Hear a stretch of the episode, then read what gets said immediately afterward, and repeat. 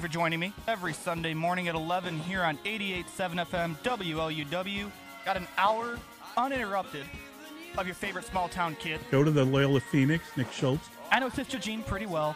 I think he's the sports editor there. He is. He's right? a sports Doing editor, great. Yeah, sports good- columnist, good sports guy. writer. And, uh, and Mr. there's a, there's... I'd be lying if I said I wasn't watching baseball in class. Nick Schultz, who is a, a rising star in this profession. Our guy Nick Schultz covers Loyola for the student newspaper there, the Loyola Phoenix. I have to keep pinching myself and asking if this is real. I cannot believe this is happening. I'm a poor, starving college student, so I would say I was physically here, but I wouldn't say I was mentally here.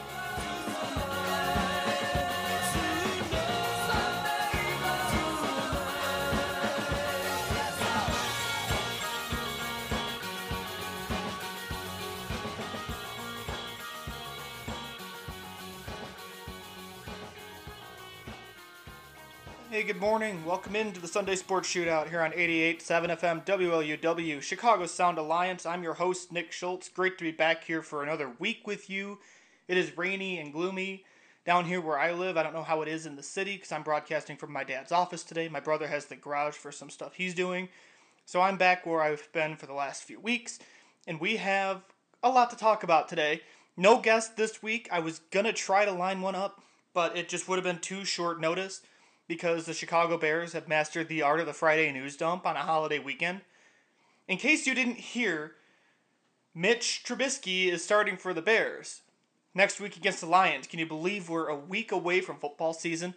It's crazy to think about just with everything with COVID 19 and the quarantine and everything reopening and something shutting back down and sports being gone and now coming back. Football is back next week. The Bears start the season against the Lions at noon next week in Detroit. I know I'm excited to watch football. I know the quarterback situation has been a hot topic of conversation all off season, but now we'll see if it pays off because Adam Schefter broke on Friday night at 6:30 that Mitch Trubisky is going to start for the Bears week 1. And I'm going to get into the quarterback competition itself, what it means, my thoughts on it. Also, I'm going to talk about over unders for this season because I saw the win total over unders for the Bears on Bovada, Vegas odds. Also, we'll preview the season a little bit, talk about some of the roster moves the Bears have made the last few days because it's cut season. So, a couple guys got cut that surprised me. Uh, the Bears also added defensive line depth today, and I'll get into that as well. Also, a lot of baseball talk ahead. The Cubs doubleheader lost to the Cardinals yesterday in their Little League tournament, seven inning doubleheaders yesterday, and there's another one today. So the lead is now two and a half games in the NL Central. The batting average with bases loaded is bad. The Cubs just can't seem to get clutch hits. I don't I don't know what's going on. But I've got numbers to back it up, but it's not great. People are saying Ian Happ should be the MVP, or at least in conversation for the MVP. Not sure about that yet. That seems like a little bit of an overreaction. But he has been solid in the leadoff spot lately, which I didn't think I'd say. Meanwhile, Kris Bryant, who had been leading off until he got hurt, is struggling once again. And I'm going to dive into everything Cubs. Also, the White Sox, winners of seven of their last 10. They're on a three game win streak right now. Luis Robert continues to just not seem human. It's really impressive stuff we're seeing from Luis Robert. Also, I have some more proof that Ricky Renteria might not be the guy. You've heard me say it definitely the last couple years but especially lately, that I, I don't think Ricky Renteria is the guy to lead the Sox to the promised land, as I call it. And it just has to do with the overuse of Jimmy Cordero in the bullpen. So, all that ahead. Also, some Bulls talk because I've got to fill an hour, so I figure we'll talk some Bulls. I told you my favorite for the draft, who I want them to pick. Now we're going to hear about who they're meeting with ahead of the draft. I've seen a couple names get thrown around that kind of surprised me. Also, Adrian Wojnarowski put out a report this past week about the coaching search because interviews are underway, which that's impressive that interviews are underway already. And there, he's got a lot of names listed, and the fact that it's from Woj means you can probably trust it. You can most likely trust it. Finally, on a national level, if we have some time, Steve Nash has been named the coach of the Nets, which I didn't think I'd say. I was uh, damn near fell over when I heard that. I was working at the time, and I, I had my headphones in because I was doing some side work, and I heard on ESPN 1000 that Steve Nash is coaching the Nets, and I thought it was a joke. But I'll probably talk about that a little bit at the end if I have time.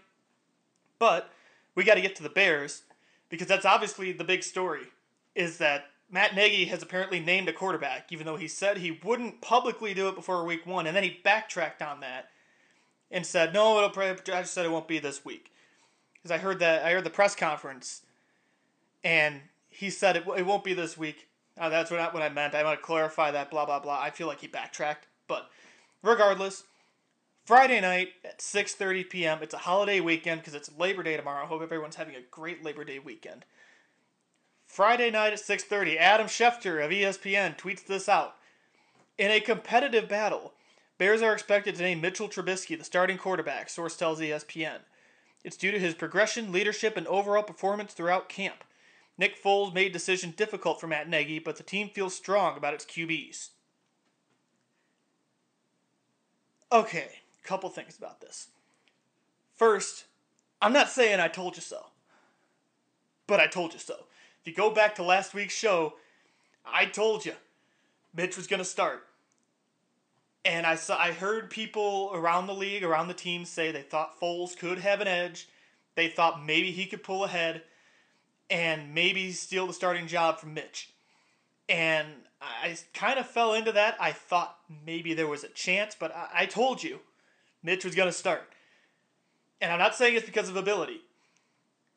It's because you have the front office that can't admit it was wrong.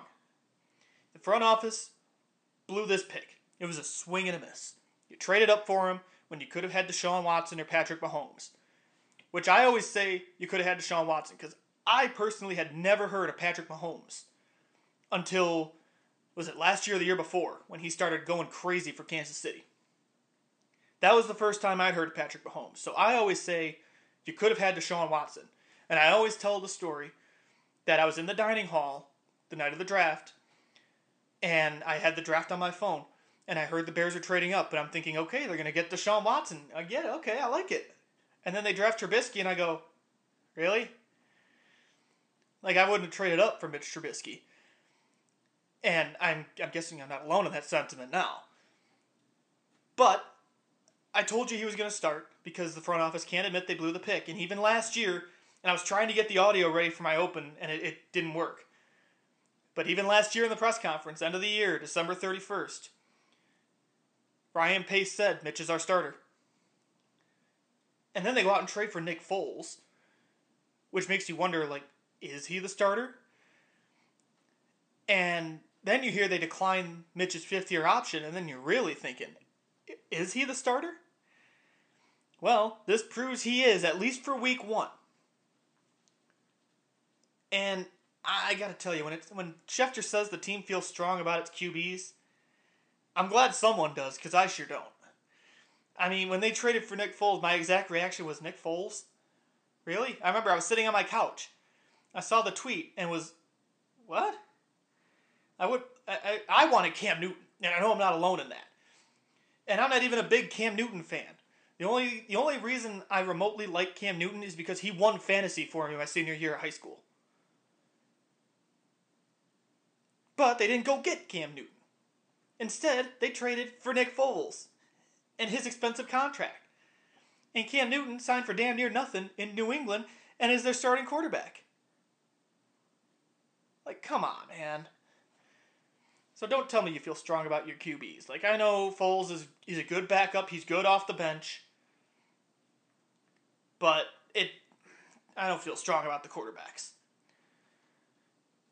So Friday night was dominated by talk of Mitch's starting.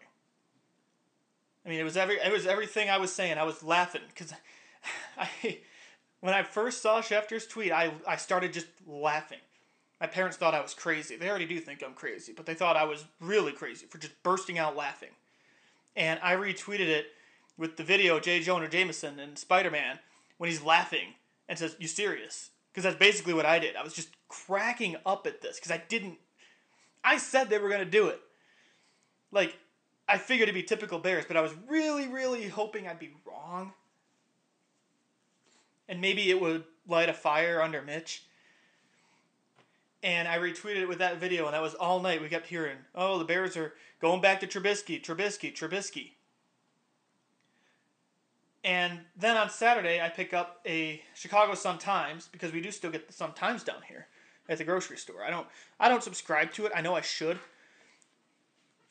But I pick it up at the grocery store when I can, especially the sports Saturdays.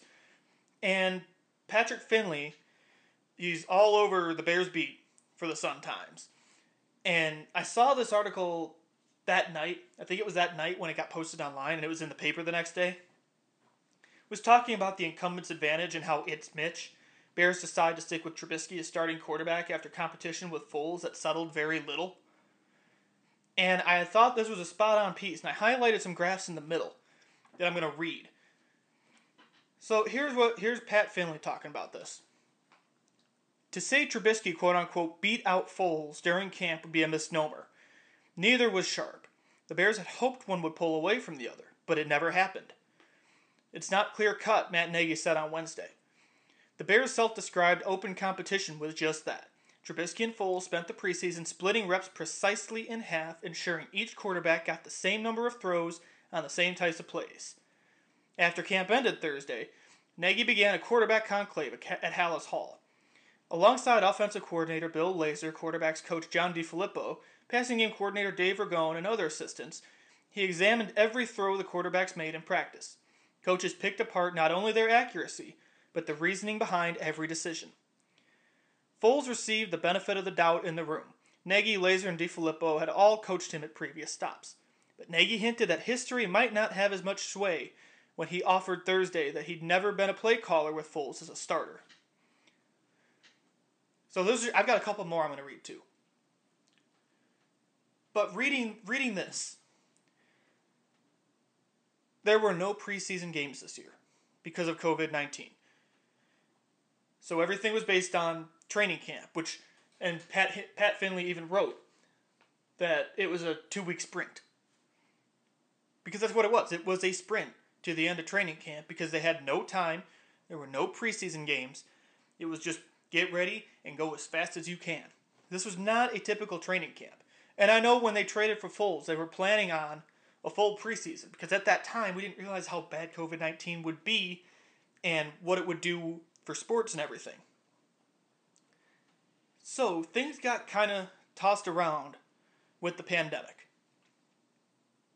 That said, think about what I just said about the coaches that are in the room and how they've all worked with Foles. And they broke down every pass, every decision, and the reason for every decision and the accuracy. To me, that reads like it was Foles' job to lose in a way. I, I, I shouldn't say Foles' job to lose. Because Trubisky was the incumbent. And he started last year, whether you like it or not, Mitch started last year. That's going to have a little sway. And Nick Foles doesn't exactly jump off the page.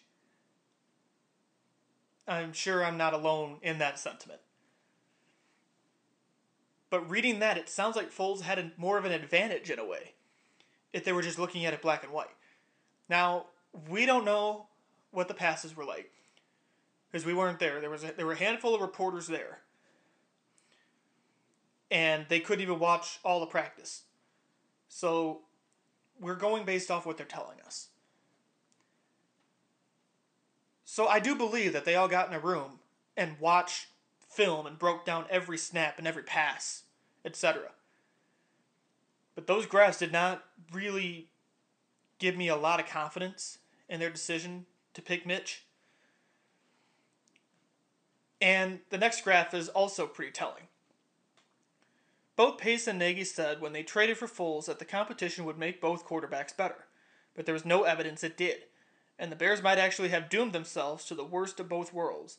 Not only did each quarterback fail to distinguish himself in camp, but Trubisky probably took fewer snaps than any other number one quarterback during the shortest, most abrupt preseason in modern NFL history.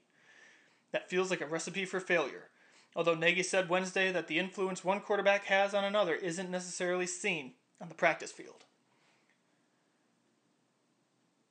Again, this is where the shortened preseason hurts things. Because Pat's right. Mitch did not see as many passes as other QB1s.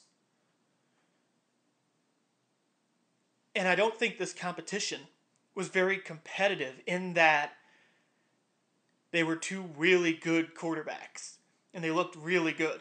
Because, I mean, Pat even said, to say Trubisky beat out Foles during camp would be a misnomer. Everything I had heard from Bears training camp, uh, like on the radio, in the newspapers, on TV, was that it was very lackluster. It wasn't necessarily a good camp for either guy. And I think now we're seeing we're seeing more come out about it, especially in this article. Because like I said, you don't have two Pro Bowl quarterbacks here. Yes, Mitch played in a Pro Bowl. He was a sub for Jared Goff because Goff was playing in the Super Bowl. But you don't have two perennial Pro Bowlers here. You have a career backup. I call I, I consider Nick Foles a career backup because that's what he was when the Eagles won the Super Bowl. He was Carson Wentz's backup. Wentz got hurt. Foles stepped in. That's where Nick Foles thrives. So you have a career backup in Nick Foles, and you have Trubisky, who I'm not calling him a bust just yet, because this is year five. Want to see how he does in year five. I mean, he did have a 96.4 passer rating the year that he was named to the Pro Bowl to replace Jared Goff, the year of the double doink, which I'm finally getting to the point where I can say that without cringing, by the way. And I've got more kicker thoughts in a second, too, don't worry. But this quarterback competition did not feel like what it should have been because, again, there were no preseason games. And, and Pat even wrote that Nagy said he was going to play the quarterbacks in the preseason, which was a major change from the last couple years because Nagy was always against playing starters in the preseason games. It worked out his first year when they went, what was it, 13 and 3 and made the playoffs. Yeah, it worked out. But last year when they went 8 and 8, eh, didn't exactly work out that great. So this year he was going to change things, and obviously this is a weird year all around, and it's uh, it's out of everybody's control. But now the Bears have a a big decision to make here. Yes, Mitch is the starter. How long is he the starter? I know my guy Gabe Mendoza on Twitter used to be on WLUW as Weekend Gabe. Thinks he's going to be out week three. And, you know, I can't really disagree. And I know my friend Jonah Blatt, Loyola fans know him as the Bishop at basketball games. He, he messaged me on Twitter about 20 minutes before the show and said, How do you feel about the Bears not just owning that they messed up drafting Trubisky? Oh, trust me. I'm plenty ticked off that they're not owning it. Because they were wrong. You just got to admit it. And again, I cut him some slack on Mahomes. And that's just because I'd never heard of Patrick Mahomes. But I had been on the record saying, take Deshaun Watson. Who, by the way, just got paid. He just got paid big. You know who else just got paid big? Patrick Mahomes. Both this weekend, they signed big extensions. What's Mitchell Trubisky doing? Hey, he beat out Nick Foles for the starting quarterback job. Let's go, Mitch. This sucks. You know, and it wouldn't be so bad if we didn't see the the upside of Mitch Trubisky in 2018. We saw what he's capable of. And then last year the regression was just unbelievable. So now, which Mitch are you going to get? Now, I know Trubisky was dealing with injuries. He had to have his shoulder, what it was surgically repaired after last year because that kind of affected his mobility, which I don't doubt that. Don't get me wrong. But he's got to he's got to stay healthy then. Is the problem his health? Is the problem his talent? Is the problem his decision making? Is it all of the above? Am I missing something? I'm not a big football guy in this in the football guy terms. Like I can't tell you a lot of the X's and O's. I can get I can get by. I can put on a good act, But I can't do that like I can with baseball or even basketball sometimes. But I, I don't know what the problem is with Trubisky. I can't. uh, He's got to be in his head if it's his health. Because if it's in his head, you can think back to last year with the turning off the TVs and blocking out the noise and the booing at Soldier Field. Is it that? I'm not sure. But if he's starting week one, that doesn't mean he's a starter all year. Because I want to say he's got a pretty decent record against Detroit. And I, I want to check these numbers real quick before I read before I get into that. But I want to say he's torn up Detroit in a way. And also, the Lions just signed Adrian Peterson today.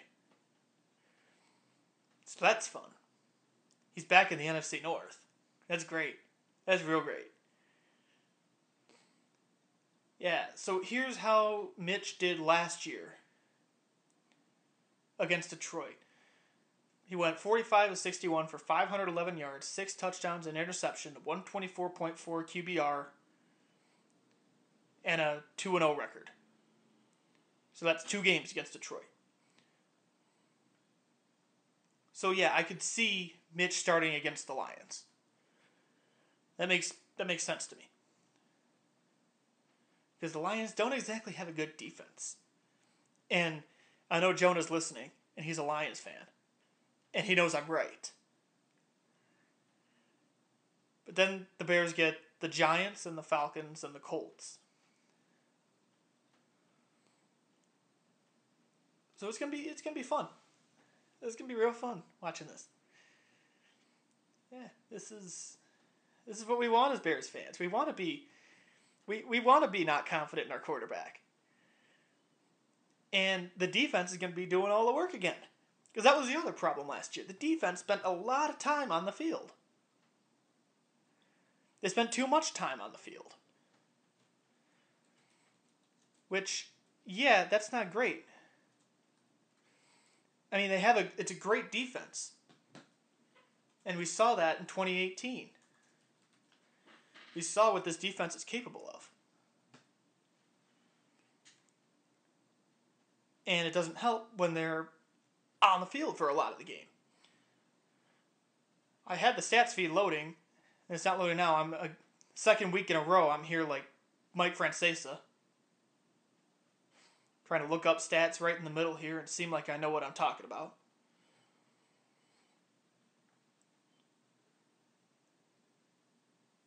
and it just I don't know. I'm just I'm upset. And the opponents were on the field 29 minutes 43 seconds last year. The Bears offense was on the field 30 and 30 minutes and 16 seconds last year. So defense wasn't you can't fully blame the defense being on the field too much, which I guess you can. But you're not going to win a lot of games when you only get 297 total first downs versus opponents 306.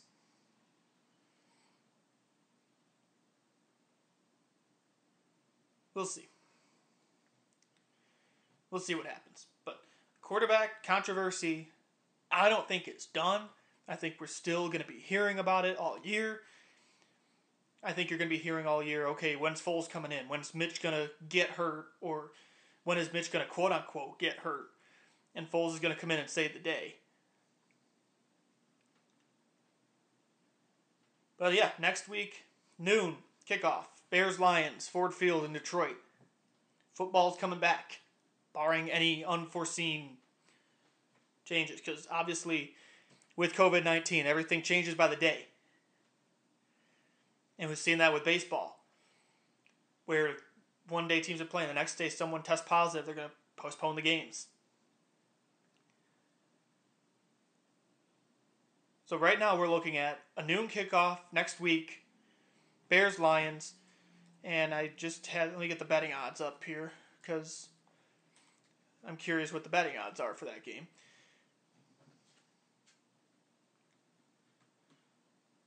So the Bears' schedule goes Lions, then Giants, then Falcons, then Colts, then Buccaneers, which means, oh, great, Tom Brady's coming to town. And then the Carolina Panthers. That's Riverboat Ron coaching that team. That's to be fun. It's betting odds, betting odds, because it's all about the betting odds lately. And I'm not saying that is a bad thing. Trust me. That's that's not a that's not me complaining. But I'm just every I know everyone's gonna be curious about what's the spread, like how much, who's favored, what's the spread gonna be, and the Lions are three point favorite. Bears are a three point dog. Probably take the Bears in that one. Not really sure. That one's kind of a stay away game, in my opinion. I wouldn't I wouldn't touch that game with a ten foot pole. But if you were going to, maybe I'd probably take the Bears. But again, the Lions just got Adrian Peterson, who I know he's not the Adrian Peterson he used to be. And Jonah just Jonah just messed me again saying Matt, Matt Prater's going to lead him to that minus three cover. Yeah. That's what we're looking at. The Bears' win total for this year, Vegas is projecting eight and a half over under. I haven't done enough studying to decide whether or not I'd take the over under. I'm going to save that for next week's show. Do a deep dive into the schedule and see, make some decisions here. Vegas is also picking the Bears to have the third best odds to win the NFC North behind the Packers and the Vikings. So that's something to just keep an eye on as well. Want to remind you you're listening to WLUW FM 88.7, normally broadcasting from the campus of Loyola University, currently broadcasting from Dwight, Illinois. Obviously, I can't take calls, which I haven't been able to take calls the last few weeks because we were, every show is remote.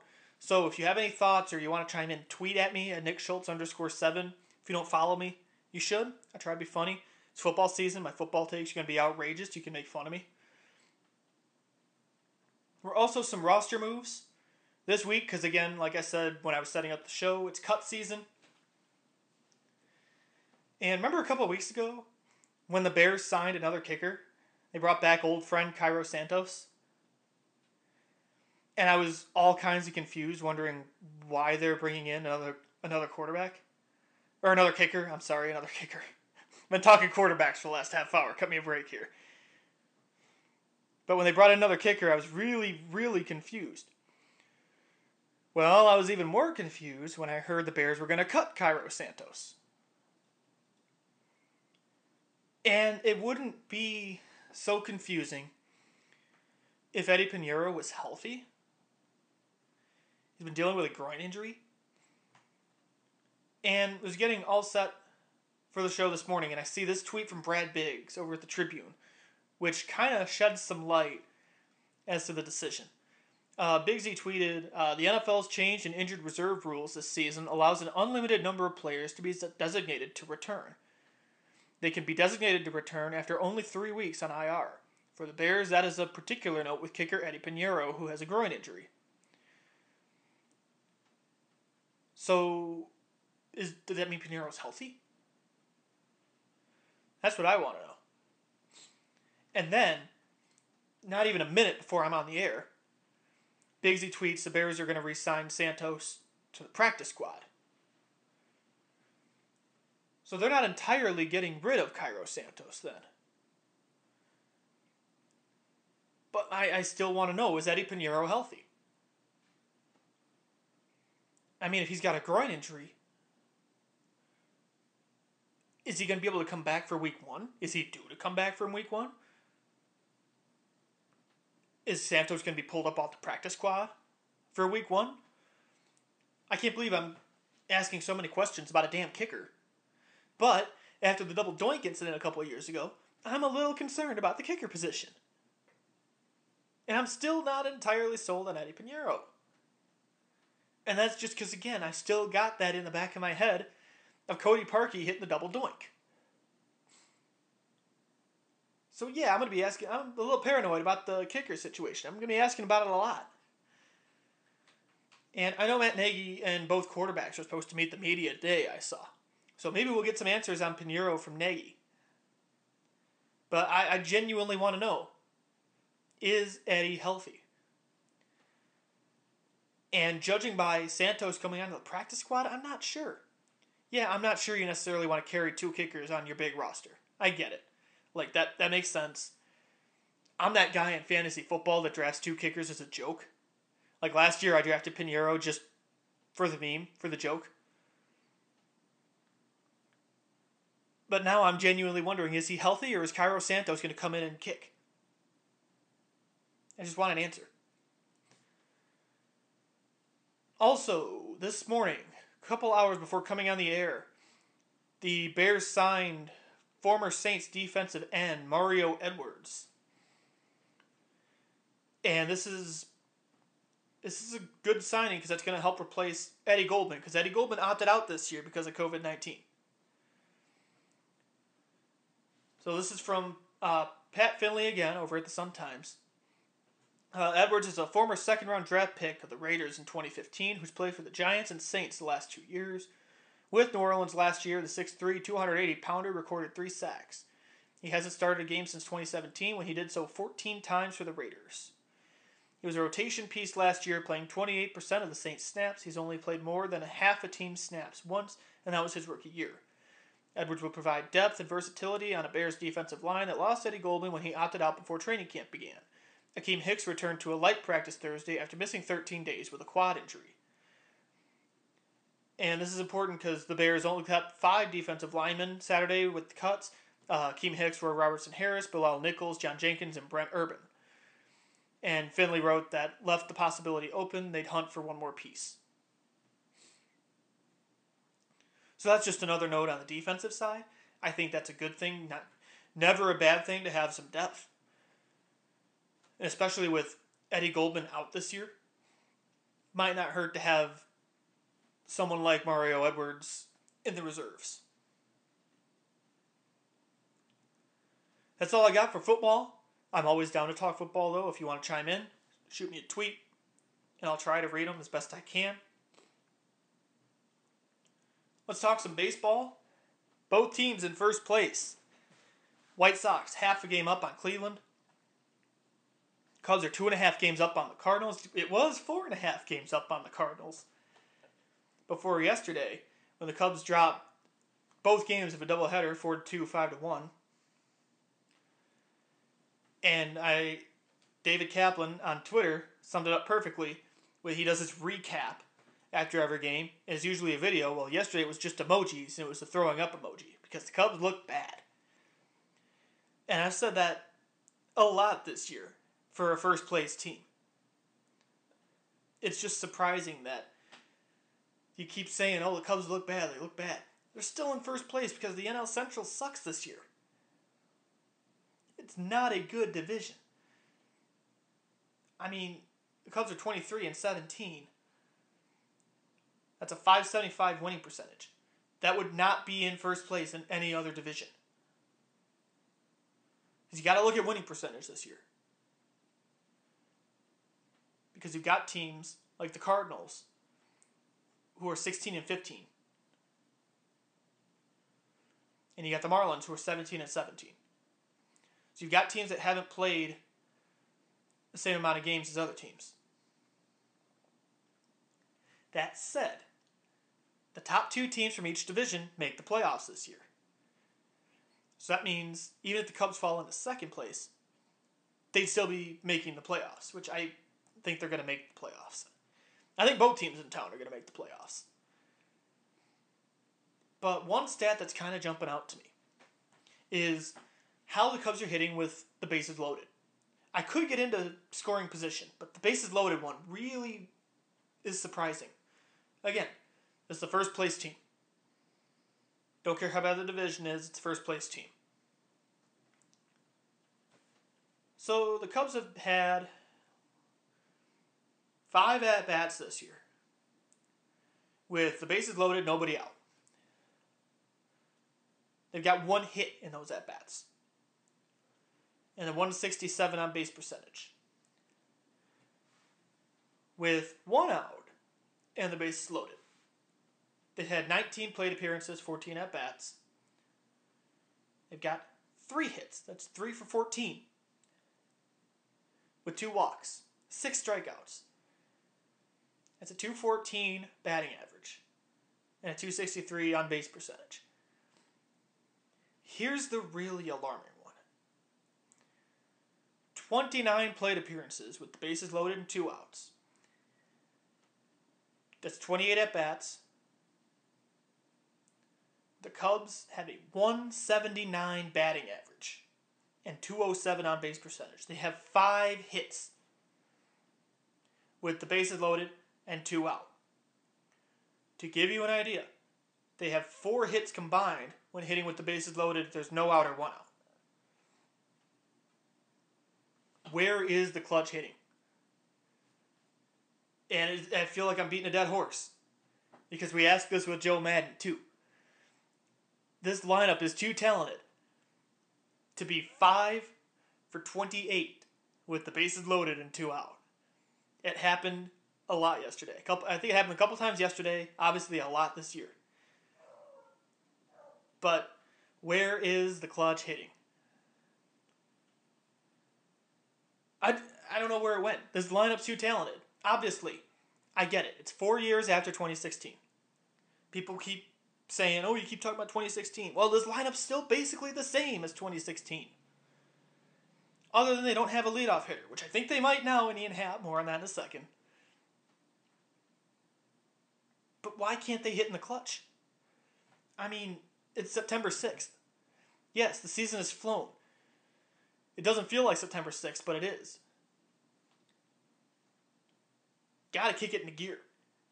You can't be dropping both ends of a doubleheader like that. I know it's a little league tournament, as I call it. I keep saying Rob Manfred needs to buy both teams snow cones after the games because they're playing seven innings, and if they go to the eighth inning, they get the California tiebreaker. Feel like I'm watching 12 year old Little League ball again. But that doesn't change the numbers. These numbers are not good. You know whose numbers are good, though? Ian Happ's. I cannot believe I'm talking about how good Ian Happ's numbers are after a couple years of talking about how bad he was. This year, my man's batting 310 in 39 games. Yeah, he's having a great year. People keep talking MVP, MVP. Eh, I'm not, not sure on that one yet. I think that's a bit of an overreaction. Mainly because there's also a guy named Fernando Tatis Jr. in the National League. Former White Sox farmhand, by the way. But Ian Happ's batting 310 this year. He's got 12 home runs. He's got a 418 on base percentage and a what is that a 1093 OPS? Is that how you is that how you say that? It's a 1.093. We'll say 1093. Sure. But it, what I'm saying is that's good. And he stepped into the leadoff hitter spot just fine. And it was a little scary the other day when he fouled a ball off his eye.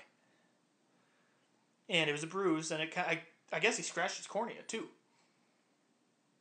But he comes back and hits two home runs yesterday. I think he's fine. But he's keeping this team afloat. And I won't get into war because I don't believe in war. It's a flawed stat.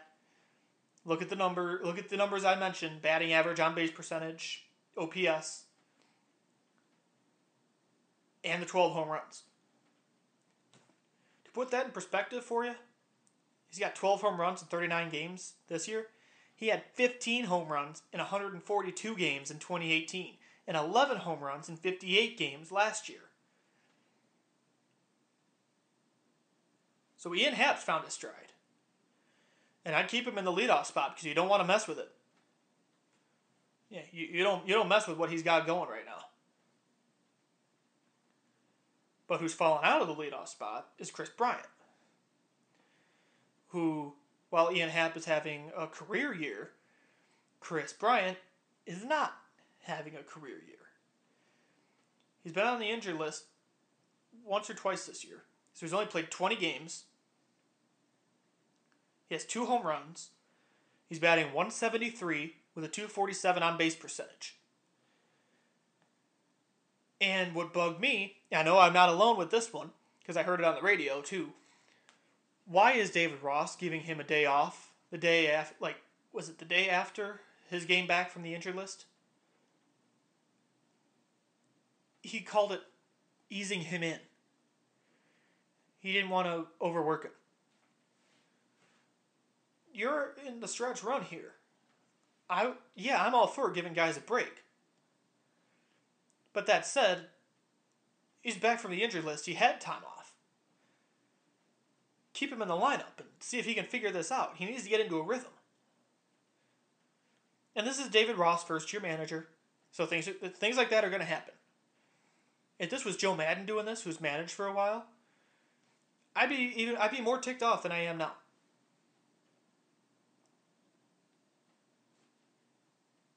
But 173 batting average from a former MVP. That's got to be better. And I'm being nice. Like that that can't happen. And it feels like I feel like he's not the only one. Actually, I know he's not the only one that's having a down year. Willson Contreras is barely over 200 batting average. Anthony Rizzo has his moments, but he's not consistent. The only consistent one is Ian Happ, which is why he needs to stay in the leadoff spot, because he's setting the tone.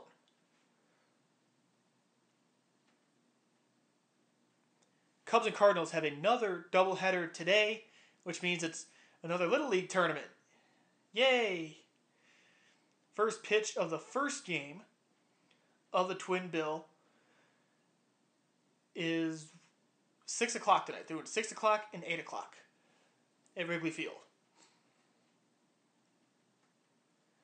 Now let's go to the other side of town, where the White Sox are rolling, baby.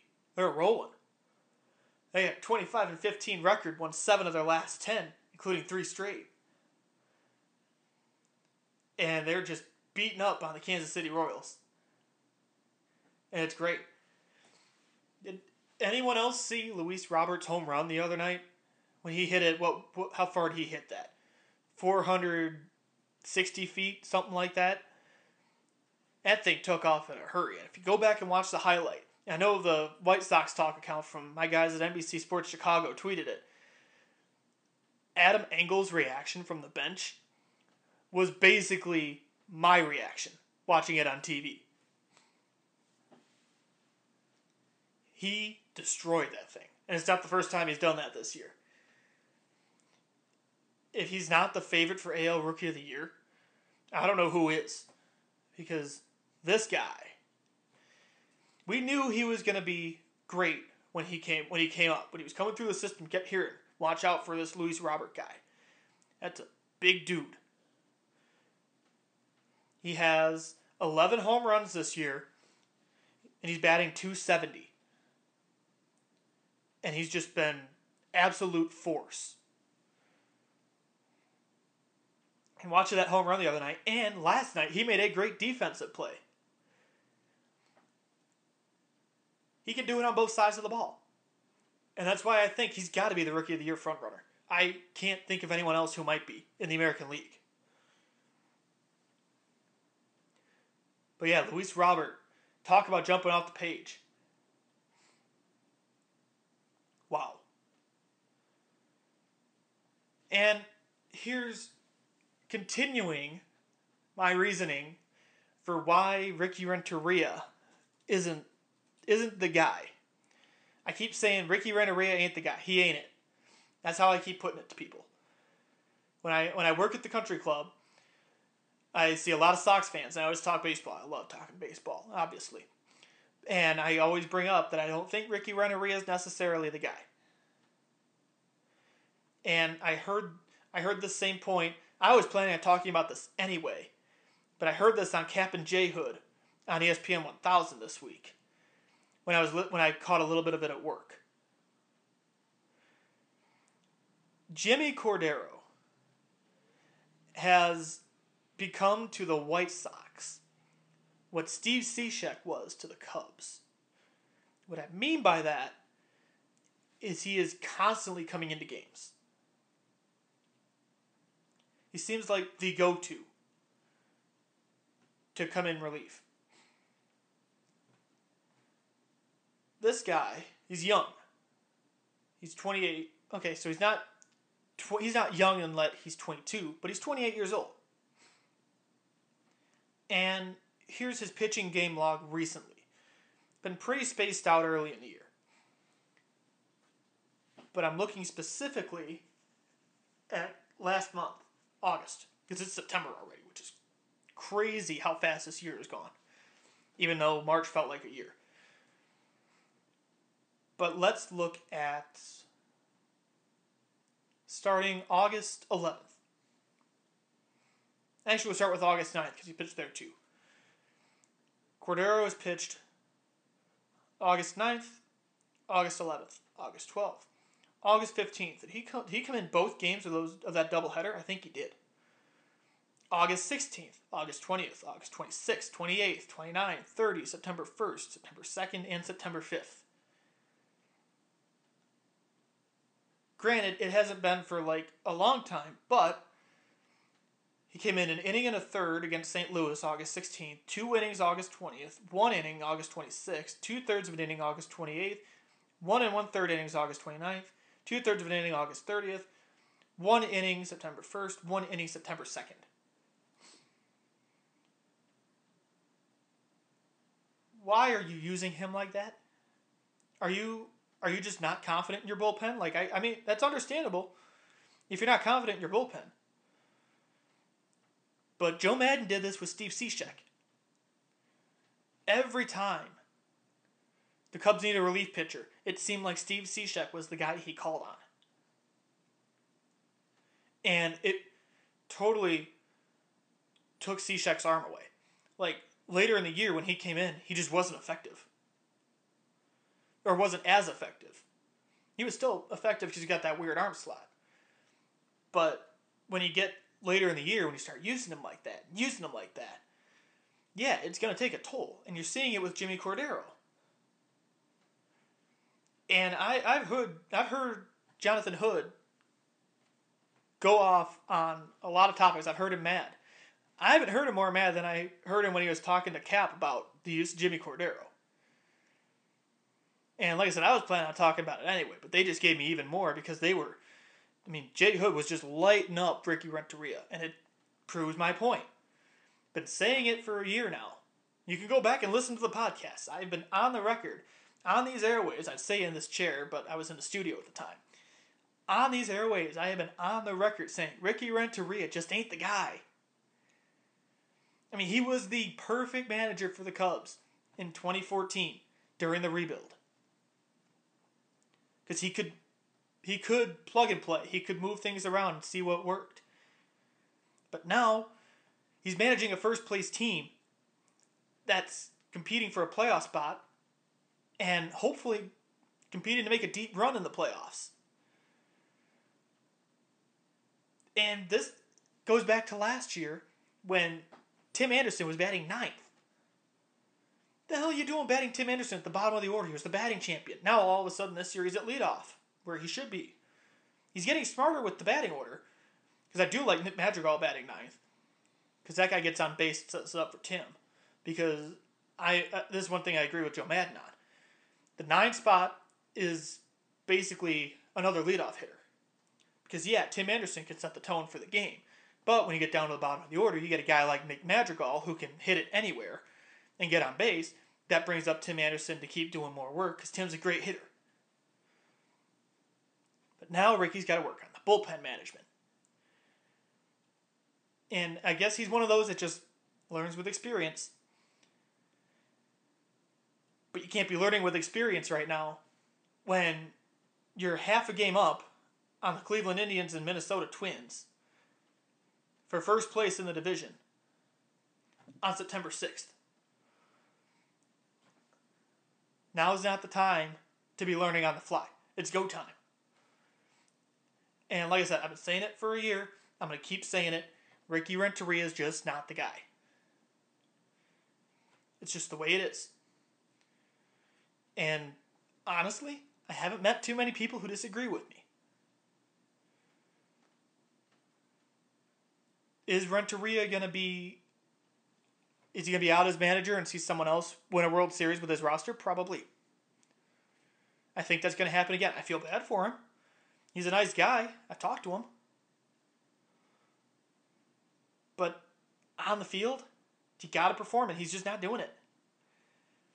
And using Jimmy Cordero like he is, is just proving my point. Sox are back in action against the Royals today. Uh, what time is that game? You'd think I'd know this by now. White Sox Royals in Kansas City today. First pitch is 105 Central Time. I've got seven minutes left here. And I do want to talk about the Bulls because a lot of optimism around the Bulls right now. And especially after this report came out from Adrian Wojnarowski, this would have been, I believe, on Monday. Is that when this came out? Yeah, because it didn't come out Sunday because I had talked about it on the air. So this is Monday. Woj puts out this story on ESPN.com. Former Nets coach Kenny Atkinson, assistant still in postseason, or assistant still in postseason, among candidates for Bulls vacancy, sources say. And he lists a lot of names. Uh, no permission was necessary for former Brooklyn Nets coach Kenny Atkinson to interview, but new executive vice president of basketball operations Arturas Karnisovas and general manager Marc Eversley are talking to several assistant coaches still involved in the playoffs, including Milwaukee's Darvin Ham, Denver's Wes Unseld Jr., and Miami's Dan Craig, sources said. Among the assistant coaches granted permission to talk to Chicago from eliminated teams, sources said. Dallas Mavericks assistant Jamahl Mosley, Mosley, Mosley, and Stephen Silas, Philadelphia's Ime Udoka, and one candidate, Minnesota associate head coach David Vanderpool, whose team didn't qualify for the restart. Bulls are also interviewing current assistant Chris Fleming and could also meet with assistant Roy Rogers, both remaining from former coach Jim Boylen's staff, sources said. I like that they're doing that because I respect Roy Rogers and Chris Fleming. Like, I think they need to interview them just out of protocol. I wouldn't say they're my top picks, but I'm glad they're interviewing them. You can look at the in house candidates. But th- that's a lot of names. And interviews have started. And they even said no permission was necessary for Kenny Atkinson, which means they've interviewed Kenny Atkinson. Now, if you go back in the in the podcast and listen to my conversation with Rob Schaefer from NBC Sports Chicago from a few weeks ago, we talked about this right after Jim Boylen was fired. We talked about our top choices to replace him. He said Kenny Atkinson, and I said Wes Unseld Jr. I still stand by that. I think Wes Unseld Jr. is the guy. But I would not be disappointed with Kenny Atkinson. I don't know if I'd dis- be disappointed with any of these names. I'm not sure if Ime Udoka is going to be available, but I'm glad they have permission to talk to him because Philadelphia got rid of their coach and Brett Brown. But that's a lot of names there, and I'm really excited about these. The fact that they've got permission for all of these. Karnisovas is doing work. And I can't I, I'm excited to see the coaching search unfold. Which I can't believe I'm saying that, but this time they're actually doing a coaching search. When the Bulls fired Tom Thibodeau, they knew they were going to get Fred Hoiberg. When they fired Hoiberg, they knew they were going to promote Boylen and not give him an interim tag. Now they're doing a nationwide search. And they're looking at Kenny Atkinson, at Darvin Ham, at Wes Unseld Jr., at Dan Craig, at Jamahl Mosley, at Stephen Silas, at Ime Udoka, at David Vanderpool. I'm excited. And again, it'd be one thing if they didn't get permission to talk to these guys. But they're getting permission, and that's great. Hopefully, the Bulls become a destination. They become a destination job and not a job that repulses people. Because I know that's been the stigma the last few years. But one team that's not looking for a coach anymore is Steve Nash. Or is the is the Nets who hired Steve Nash. I seriously about fell over when I heard that Steve Nash was coaching the Nets. Like you hadn't heard his name at all. I didn't even know he was in consideration for a coaching position, let alone gonna get a four year deal with the Nets. To coach Kyrie Irving and Kevin Durant. Now I'm not saying it's a stupid move. It's a high risk move. But I'm not saying it's stupid because Steve Nash is a great basketball mind. But my worry is are we going to get another Jason Kidd? Remember when Jason Kidd retired? And everyone said he could be a great candidate for a head coach. He's a great mind, great leader. He could be the next great head coach. Then he kind of falters, and now he's head assistant with the Lakers, who and looking for a head coaching job. I'm really glad the Bulls aren't looking at Jason Kidd. But could Steve Nash fall into that? Like, yeah, great player, great mind. But is he going to turn into another Jason Kidd in that he's not going to be an effective coach? That's my worry with this. And I mean, the Nets are taking the gamble. And it, it might not be a bad gamble. Maybe it'll pay off. Yeah, maybe it'll pay off and he'll become the next head coach or next great head coach. Who knows? But again, it's high risk, and I guess it could be high reward. Because maybe he could relate to Kyrie and KD. But I think what the Bulls are doing, looking at these these assistant coaches, and especially Darvin Ham, Wes Unseld, Jamahl Mosley, Ime Udoka, those are big names, and they're rising stars in the coaching profession. And I still say I think Wes Unseld, Wes Unseld Jr should be the next Bulls head coach. And I think they need to take Deni Avdija in the draft. If they have that combination, it could be a really, really good Bulls team down the road. Not, not necessarily next year, but a couple years down the road, it's going to be an exciting time to be a Bulls fan. I'm out of time, so thank you for sticking with me for the full hour, even though I didn't have a guest. Hoping to book a Bears related guest next week. Stay tuned to my Twitter page for that.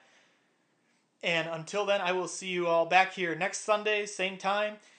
Stay safe, stay healthy, wear a mask. We got football next week.